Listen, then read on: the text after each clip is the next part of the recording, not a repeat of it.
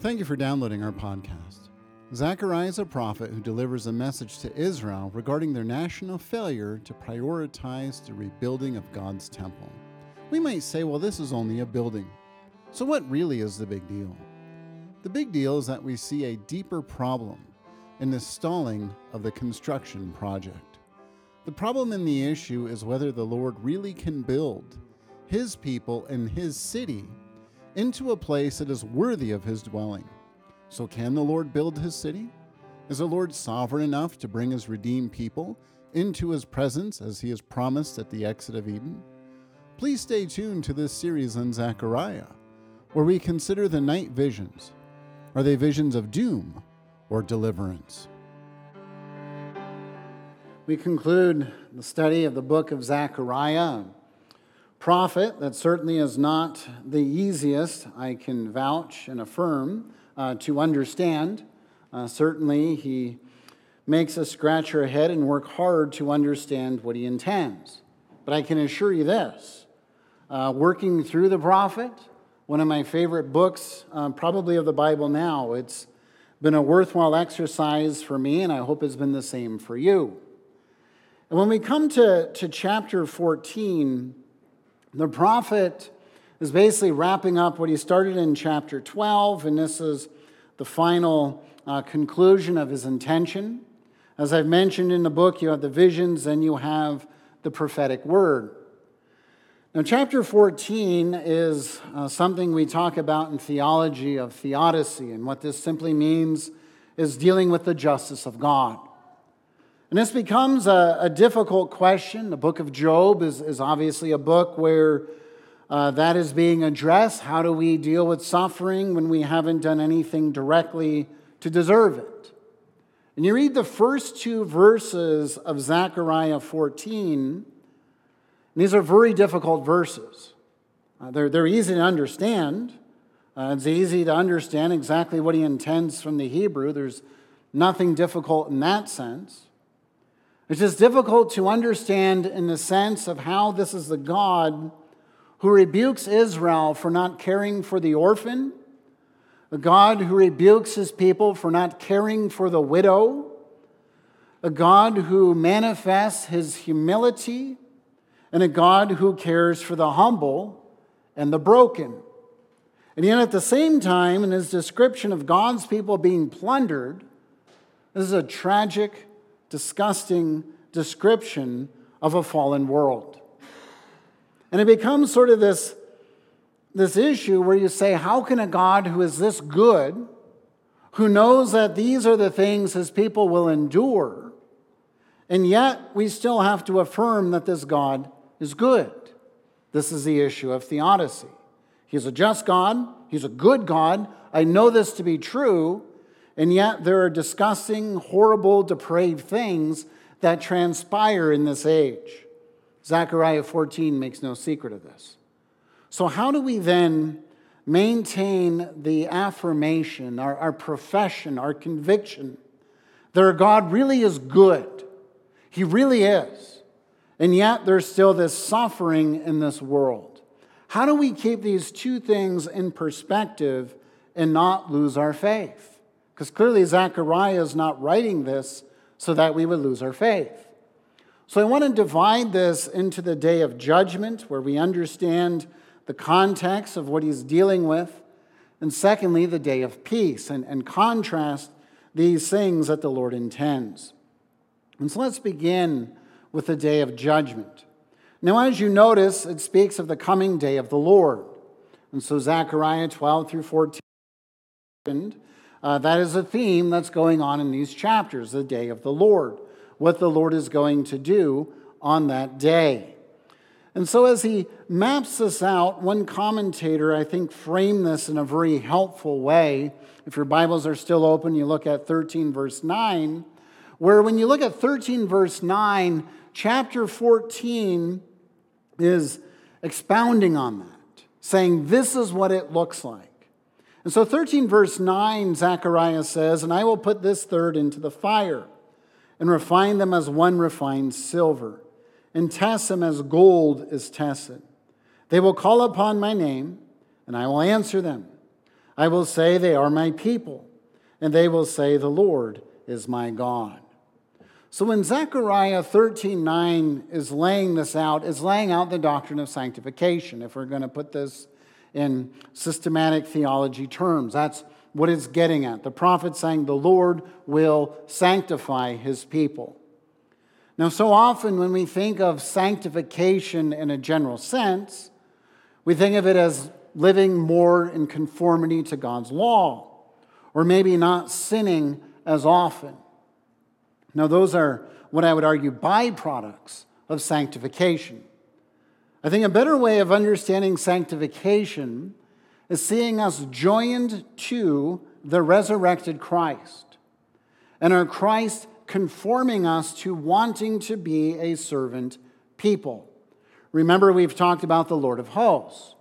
We should see ourselves on this earth, male, female, child, any professor of faith, as one who is part of the heavenly army. That's our identity. We think of Abraham praying uh, to the angel of the Lord, interceding on behalf of Sodom, uh, giving his input as an earthling to the heavenly council. Isaiah called up in the midst of the angels, the apostle Paul recounting a similar experience. When Paul tells us we're seated with Christ, we need to see ourselves as a people who are seated in heaven. So, sanctification really is our conformity to that heavenly calling, a, a consciousness that I am a child of God. I am to live as his servant, redeemed in Christ, made alive in the resurrected Lord. And so in 13:9, that's what Zechariah is saying. The Lord is going to take his people, refine them, sanctify them, instill in them a consciousness that they are God's holy people. And so as we consider on, or, we consider this and can continue to move on, these first two verses in chapter 14 are very difficult to keep family friendly. This is a rather uh, de- destructive uh, reality of this age. Speaking of the horrors of war. And the first two verses are really speaking of what God's saints are going to experience before Christ comes again. This is terrible. It's horrendous. There, there's nothing nice to say about it.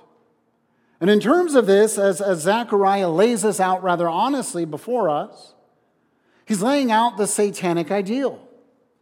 If somebody says, I don't want to live under the reign of God, I don't want God to rule over me, I don't want to submit to him, he's a tyrant. This is a passage you can take a person to and say, Do you want to see what the world looks like when God's removed from it, when, when all of his restraining is gone. This is what it looks like. Because verses 1 and 2 is dealing with the horrors of the nations coming out to assemble at the Mount of the Assembly. Remember Armageddon? We've talked about this. It's a mountain of assembly. The nations come together to make war, to destroy the saints, to make war against Christ.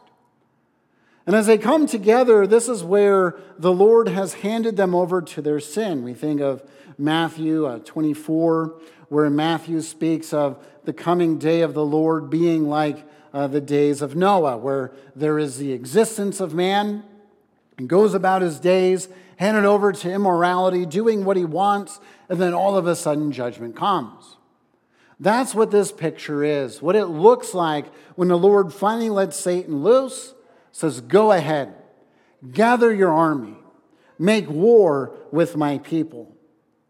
So when we hear this and we think about this in terms of, of this uh, event that's happening in this day of judgment, the force of this day of judgment, many people say, well, this is just Israel going into exile. This is just a fall of Jerusalem. That's what's in view here. Until we really look at Matthew 24, and again, this is why I think Zechariah is probably one of the most undervalued prophets in our uh, understanding of Scripture. Because these first two verses, Christ, when he lays out Matthew 24, it makes sense. Matthew 24 makes a lot of sense when you look at Zechariah 14. Because what is Israel? What, do, what is Israel? What do his disciples expect? Jerusalem, throne of David, glory. So when you look at Matthew 24, and we just quickly walk through this in very summary fashion, Christ warns verses 3 through 8 there's going to be false Christs that will deceive even maybe the elect. We have verses uh, 3 through 8 where it goes on with the unrest, war, famine, earth, the desolations and abominations where Christ goes through them in Matthew 24 15 through 28. And then we have the coming of the Son of Man. And so, what Christ is saying in Matthew 24 is He's saying, just because I've walked this earth and I've come to Jerusalem on the donkey, don't think that now I'm going to the throne of David and I'm going to bring in the kingdom of glory. These abominations, this final battle, it's still coming. There's going to be a manifestation of the day of the Lord with Christ and the cross, resurrection. We've talked about Pentecost, where Peter identifies it as a manifestation of the day of the Lord, but it's not the definitive day of the Lord. And so when you look at Zechariah 14, 1 and 2, Zechariah is saying, listen, don't be alarmed if the history of Israel continues to get repeated in these patterns. So, yeah, the exile is part of this. The Exodus is part of this. Uh, the fall of Jerusalem is part of this. Uh, the Reformation and persecutions that happen is part of this. The persecutions we read about in our day and age is part of this. So, in other words, what Zechariah is saying to the saints and what Christ is saying is saying, listen, this understanding of sanctification, this, this struggle, it's sort of like what Satan's doing to God regarding Job. Yeah, he loves you. Of course, he loves you. Look at all the things you've given him. You've given the guy the ideal life. I'd love you too if you gave me all those things. Take it all away. Take his health. Will Job still love you? This is what Zechariah is, is opening up. And if you're uh, overly sensitive and you don't want to learn more about the Lord and have a question of how can this God still be good, you'll stop reading at verse 2. But the question is simply this Are you going to love your God when you're standing upon a pile of sticks, watching someone plunder your house, exploit your family, and the guy has a torch at the bottom and you know he's going to light it? Zechariah is saying, Will you still trust in your God at that time? If we stop at verse 2, the simple answer is I don't know. That's a pretty big test, isn't it? I mean, we can think about Christ. I mean, Christ and the cross, dying a dehumanizing death. We think about the soldiers uh, casting lots for his garments. I mean, that is so depraved when you really think about it. You don't even let the guy die. And, and you're plundering him right in front of his eyes and fighting over who gets what, even before the guy dies. It's like, at least let me have some dignity and die and then take my stuff. But that's not what the soldiers do. That's where Zechariah is pushing us. That's what he's saying. Okay, you want to be sanctified. Here is the ultimate test of sanctification. Will you love your Lord in the midst of this? Now, Zechariah by the inspiration of the Holy Spirit doesn't leave us there. As I mentioned, verses 1 and 2 are laying out a real satanic kingdom. Again, somebody says, I don't want to live under the reign of God. Say, okay, let's look at Zechariah 14, 1 and 2. This is where it leads you. Let's read about the days of Noah and what times were like then. You want to go back to that? You want that unrest? You think that's paradise? Let's go on and look at Zechariah 14. So our minds just do not dwell uh, basically in, in this place. But as we go on, the Lord is really promising that this is not where the story ends. And so if somebody says your God's unjust, he's cruel, he's mean, say, wait a minute. He does two verses of a summary, making very clear this is not going to necessarily be a fun time. But notice in verse 3 then the Lord will go out and fight. Thing about Israel in the Exodus is a pattern for this. You can understand why Pharaoh thinks that Moses is, is, crazy. He's a nut job. You don't need to listen to this guy. Who does he think he is? We've had these people for 400 years. Now that God's going to do something? Yeah, right. But that's the point of the Exodus, isn't it? God's more long suffering than we understand and God's justice is greater than we comprehend. That's what verse 3 is, is bridging us to understand. We go, oh, wait a minute. Our story does not just end uh, being engulfed in flames and a stick after watching everything taken from us in this world. We have a God who fights on our behalf. We are the ones who plunge this world into this unrest in our rebellion, but our God is going to make this right. So, what does this look like? As I promised, we'll cover the rest of this in summary fashion. So, let's go and cover it in summary fashion. Verse 1 is basically the title, where he wants us to understand all right, let's lay out what I mean by this day. And you find out that this day should really be described as days, uh, a time frame of what's going on. That's the intention. It's several days, several things that are going to happen. And so, verse 1 is basically the summary. So, he's setting us at, at Armageddon. We're on, on the mountain, the nations assemble for war. We look around, and it seems like everything's lost. That, that's the picture. We're plundered, we're exploited. What's going to happen? All of a sudden, it's like you've seen in the vision of Zechariah, I believe it's chapter 8, where the mountains open up, the army comes out.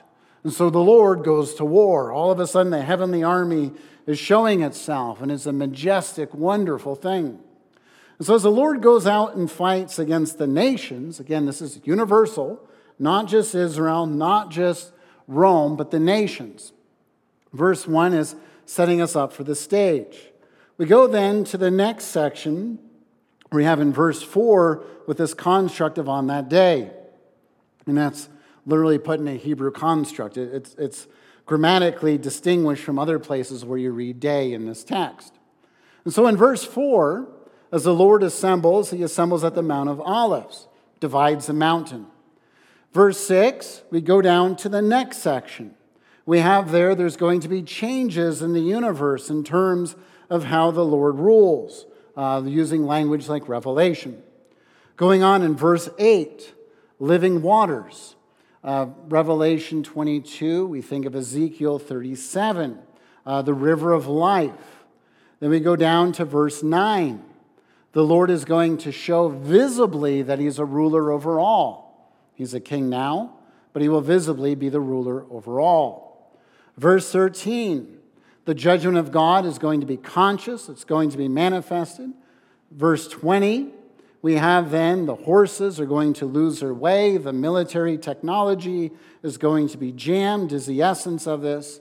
Verse 21 everything is going to then be set at rest and at peace.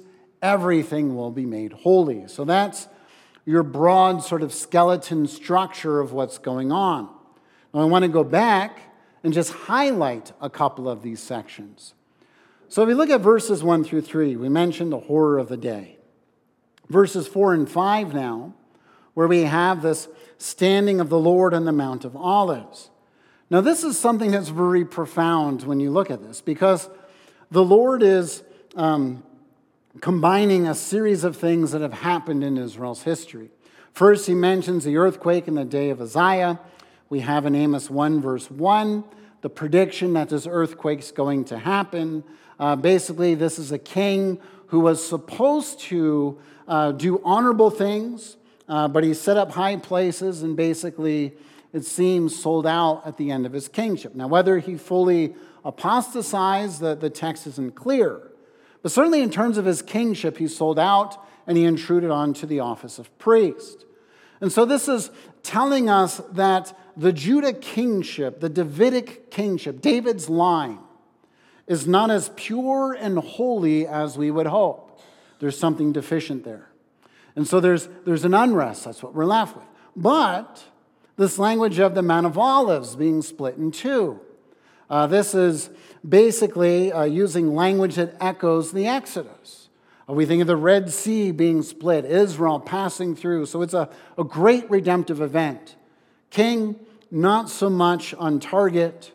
The Lord's going to redo an Exodus event. But this language of the splitting of the mountains and then bringing them together is the image. That is basically the Lord taking a mountain, cutting it in half, and putting something in the middle. So he's making a high plain. Think of Isaiah 40, verse 3. What does the Lord promise? I'm going to cut down the mountains and I'm going to basically make everything a plain. So, what this is telling us up to this point in verses 4 and 5, the Lord's going to recreate a place for us to dwell. We're going to have this peace and we're going to have this rest. Now, I mentioned Zechariah 14 is very much downplayed in the gospel accounts. I'm sure you're familiar where Christ speaks of if we have faith as little as a mustard seed, we have faith that will move mountains. I would argue this passage is a backdrop of that. We're not to stand before mountains and test whether or not we have enough faith and to move mountains and re landscape things. But the point of this is that if we even have a tiny amount of faith, like the thief on the cross, we enter into the kingdom. We enter into this place where the Lord reshapes and sets us plain on high, and we dwell in the Lord's heavenly city. So now, hopefully, when you read Christ saying that in the Gospels, your mind goes back to this picture of a mighty God standing on the Mount of Olives where Christ would pray, again, uh, calling all these things to our attention mountain cut in two, putting a mountain in the middle of it and making a giant uh, plateau for his people to dwell and his heavenly city to reside. Skipping down then, verses 9 through 12, that the Lord is the one who's king over all the earth. So we have again this reminder of everything, this whole city that we think is vulnerable, that has fallen, is a city that is dwelling securely. Revelation says what? The gates are never closed, which is an absurd thing. If you think about this in the ancient Near East, you, you would not want to go to bed knowing that the gates are wide open. I mean, you, you would have someone in your house standing guard to either retreat, fight, defend, because that puts you in a vulnerable place. But the point of Revelation is calling back to this reality. The city is so secure, enemies so put down, there's no point in, in closing the gates. The place is secured. No one's going to come against the city. No one's going to come against the Lord. Again, he has put down all his enemies as a force of 9 through 12. Going on then, 13 through 19. Again, calling to our attention different wars. Um, we can think of Israel going into the land, right? The, the challenge they have. Oh, these nations are great. They have mighty horses, they're skilled armies. Oh, the Nephilim are there, the mighty soldiers of old will never win. What does the Lord say? These people will not prevail over you. I will fight for you. 7 verse 17. The significance that the Lord is the one who will triumph. And here's the ultimate significance Israel's going to plunder the nations. So, verses 1 and 2 nations coming out, Armageddon, persecuting the church, harming the church, saints being martyred for the cause and experiencing the hardship of this age. We have now the reversal of that fortune that the Lord is the one who rises up. And as the Lord rises up, no one's going to come against him. Now, as he says that, it's the assurance that we're going to take all the gold, all the silver, all the wealth, all the wealth of this age. Now, the point of that, you would understand in the ancient Near East of war, after you conquer your enemy, you can calmly pick through their homes. You can quietly and calmly pick through everything they have and decide who gets what because you are the victor. This is the assurance. It's not just one small battle or one small nation, it's an international victory. Now, one of the things that I had trouble with trying to figure out is the language of going up year after year to the Feast of Booths. So you got to look into the Feast of Booths. This is associated with a harvest celebration. And so the Feast of Booths is a feast that commemorates Israel dwelling in uh, little booths or shelters or tents in their wilderness sojourn. That's seven days. The eighth day is when they go and they enter into the temple. And it's interesting that this is a, a harvest feast. I'm sure anyone who has farmed or is familiar with farming can understand the stress. You can plant, but you don't know what's going to happen between planting and harvest. You really don't have rest until you harvest, because then you're not counting the chickens before they hatch. You actually substantively know what you have. And the point of the feast was a commemoration of moving from sojourn to rest, moving from tent to house, moving from tabernacle to temple. Now, if you're familiar with Messianic Judaism, actually, ironically, by the providence of God, it's one of the podcasts I listen to. And they were going through the Feast of Booths, and they said, This is what it means to us as Messianic Jews. We have friends who are Messianic Jews. That's why I listen to the podcast, in case you're wondering. I'm not switching sides or anything. But I was just curious what, what they teach, so I listened to this podcast. So he goes through and says, This is a tradition of what we understand of the Feast of Booths. And it's an international feast.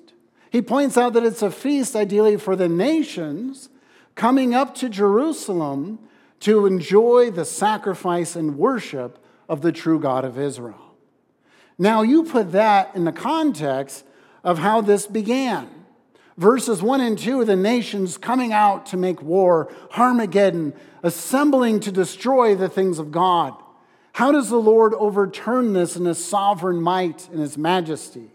That he transforms his people after slaying those who have come against him, taking those who are left who now bow their knee before him and enter into his presence. We think of Revelation 21 using language along these lines of, the, of coming into the presence of God in his temple and how the Lord dwells in the midst of his people. And so, this point of the Feast of Booths is using human language, a human understanding, to communicate the eternal rest, of always having this festival time where maybe in heaven we do think about our wilderness sojourn and what we've gone through in this age in a limited way, and then we contemplate the beauty of the arrival of our God who has brought us into his rest. Might be an application, not sure if that's necessarily what's going to happen, but the ultimate point of this is that we're no longer going to wonder if the seed time is going to lead to harvest. The Lord is going to harvest his people and bring them into his presence. And so, this is where you have in verse 16 then the, the Gentiles coming in, entering into this, worshiping the Lord of hosts, having this enjoyment and this peace. Going on then in verses 20 to 21, again on that day. And so we have then the horses. Now, this is an interesting thing because for Israel, they were not to have horses for war. Uh, their horses were not to be utilized for war, but for plowing fields, maybe for some things along those lines. But they were not to trust in horses for war. There's no description as to what we do with the horses. But the, the implication here is that we plunder in such a way that even these horses that could have turned against the people of God and, and military technology and might is sort of the implication of this are now those who are dwelling in this kingdom at peace. There are no enemies, there is no rebellion. The point of the sacrificial system, because again, if you're thinking Feast of Booths, you think of it ending in the temple and, and a great and, and glorious sacrifice that is offered. Magnificent sacrifice. I believe it was something like 70 bulls and 70 rams. I mean, think about what that means sacrificing 70 bulls and all that blood coming out. I mean, that is a sacrifice. So, having this imagery in our mind, all the pots that we would normally say are, are part of the temple, we have now what was basically plundered from the houses are brought into the temple. And these common bowls that, that have not been cleansed by you know, the blood of animals as was required, that the work of Christ, the definitive work of this kingdom, is so sure that these common bowls that, that are not holy in themselves are actually cleansed and brought into this temple service where God's people dwell. Now, another challenge that I had is when you look in verse 21 where it says trader. And I notice now in the ESV it says or Canaanite. Trader doesn't really make sense in terms of the context. And I'm not sure why the ESV chose that because this word literally means trader or Canaanite. And I'd argue that the word should be Canaanites when we understand this universal capturing of the nation. 8 in his vision, when the people come back to the land, the Gentiles grab their hem and say, Take us with you. We want to go and worship your God. That's the implication here. And the point of, of the Canaanites, Israel was to go into the land and exterminate them. And as we're familiar with Israel's history, they were not successful in that task. But the point of this land is that when the Lord goes to war and he fights on behalf of his people, we're going to dwell with him forever in this feast that, that ends in the celebration of God's provision, the celebration of his goodness, the celebration of his rest is really where the Feast of Booths is intended to go. Of my goodness, look at what our God has done. He has led us through this time, He has brought us to a place of plenty, He has provided for us abundantly. What a glorious and great God! That's the picture as to where this is heading. And so, the, the point overall then is basically the vision of Revelation, the heavenly city coming down Christ on the throne of the Lamb, the river of life proceeding, uh, engaging uh, at the heavenly banquet in the praise of God, singing with the heavenly angels. This is ultimately where the Lord is going. And the Sabbath structure, as I called to your attention, the seven times this construct is used. What the Lord is assuring us is this. Maybe I should have just said this and said amen. But anyway, what the Lord is assuring us is this that as he started with the chaos in Genesis 1, the tohu avohu, the, the nothingness, the barrenness, uh, is literally what the Hebrew is saying, the, the wilderness time, nothing there. And how he takes that and orders it and ends at a Sabbath. The Lord is saying, think of that creation pattern in terms of my providence in history. I'm starting with the chaos of the fall and moving to the Sabbath rest for my people. That's why we continue on. It's the assurance that our God is at work within us, weaning us off this world, conforming us to the age to come, as Israelites who wander in the wilderness time, longing to arrive at the goal in glory. And the Lord is saying, listen, Satan has a time when he can rebel, Satan has a time when I'm going to allow him freedom to do what he wants, and he's going to gather the nations against you. And it's going to be tough. And it's not always going to be easy or enjoyable, but be sure of this the victory is mine. Christ has been raised from the dead, he will not prevail. So, in the midst of your temptation and struggle, remember that truth. Your victory is sure as you are found in Christ. The very faith that takes hold of Christ is a faith that is setting up with the power of making the plateau of the new heavenly city coming to rest. And so when we ask that question, how can we serve a God who seems to allow this injustice? The reality is we have to come to grips with the chaos of the fall. We told God, we don't want order. We don't want your structure. We don't want your ways. We want to live in the chaos of our sin and immorality. We want the destruction that it brings. We don't want your goodness. That's what we said at the fall. So people say it's just about a fruit. No, it's not about a fruit. It's about whether or not Adam and Eve or humanity really want to submit to the ways of God. They said we don't. We want our immoral ways, we want our self destructive path. That's what we want. And the Lord says, I know this isn't good. I'm going to take the chaos of what you have done and I'm going to recreate it and I'm going to redeem you and sanctify you until the ultimate glorification. And so, the point when somebody asks you, How can you serve such a God who allows such immorality? The answer is, He gave us a choice. We chose against Him. By the grace of God, He didn't leave all of humanity in that choice. Praise be to our God that as we know of the horrors of this age, that is not the end of the story. The end of the story is dwelling with Him in the glory of heaven, knowing exactly what the promise of God is. He will test us, He will refine us, and He will bring us to his glory. Let us then continue to say, The Lord is my God. And let us long to dwell in Rome, that heavenly city that our shepherd is leading us to in this age. Amen. Thank you for watching or listening to our podcast. Belgrade URC is a Reformed Bible believing church that seeks to cultivate community around our Savior. If you desire to learn more about Christianity, please join us for worship each Sunday at 10 in the morning or 6 in the evening.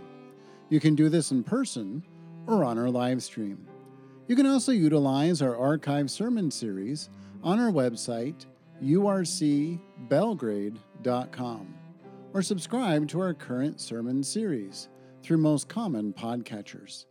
Until we meet again, may the Lord's blessing and peace be upon you.